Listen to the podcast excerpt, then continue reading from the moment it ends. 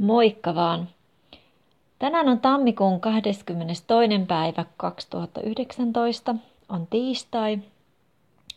Ja mä kokeilen nyt ekan kerran sitä, että mä nauhoitan podcastin tai podcast-jakson tällä SoundCloudin omalla sovelluksella.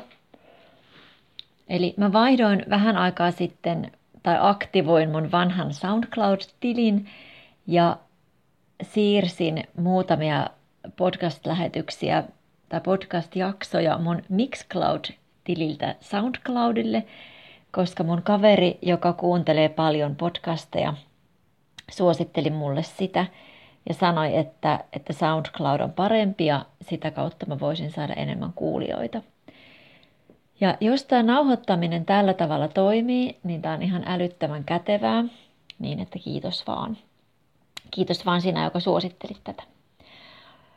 Uh, nyt mä kerron vaan ihan lyhyesti mun uudesta blogipostauksesta, jonka mä tein tänä aamuna.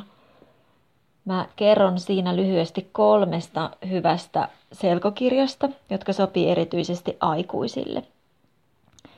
Eli kirjastoissahan on varmaan tällä hetkellä melkein 400 selkokirjaa, eli kaunokirjaa tai tietokirjaa tai oppikirjaa, jotka on kirjoitettu selkokielellä, eli tavallista helpommalla kielellä.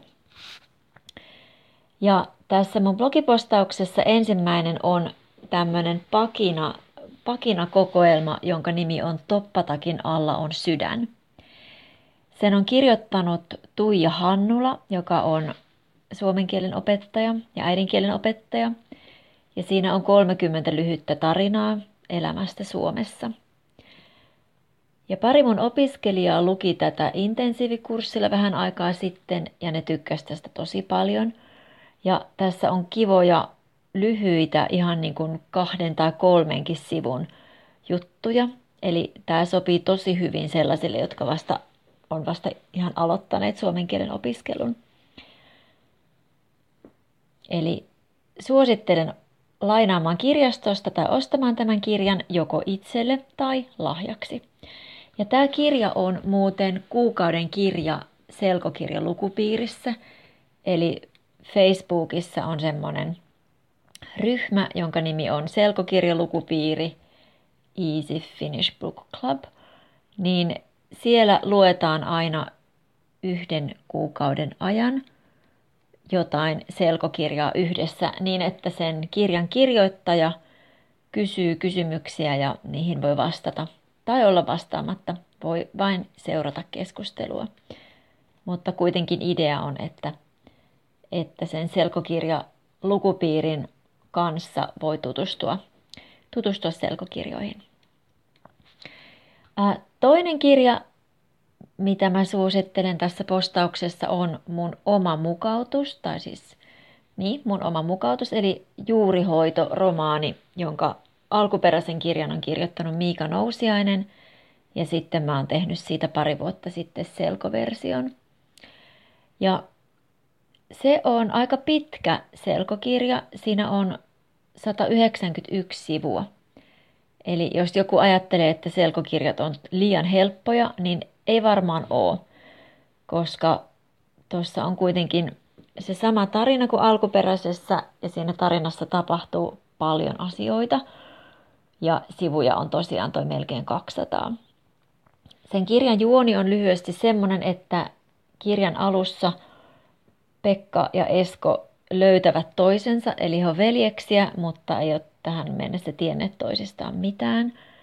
Ja sitten ne yhdessä löytää itselleen kolme sisarta ympäri maailmaa.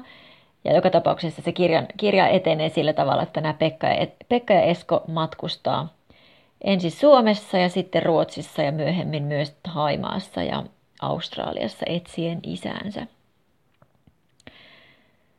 Ja kolmas kirja, jota mä suosittelen tässä postauksessa on Pertti Rajalan tietokirja Suomen historia selkokielellä.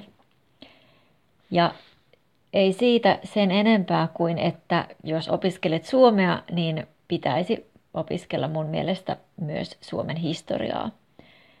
Ja tähän kirjaan on olemassa myös harjoituksia, eli Kustantamon eli Opikkeen nettisivuilla on, on myös harjoituksia, joita voit tehdä sitten, kun olet lukenut tämän kirjan. Mutta tämä oli vain tämmöinen pieni testi, että miltä tämä nauhoittaminen tällä SoundCloudin sovelluksella tuntuu ja kuinka se toimii. Nyt katsotaan, meneekö se, meneekö se tonne SoundCloudiin. Moikka!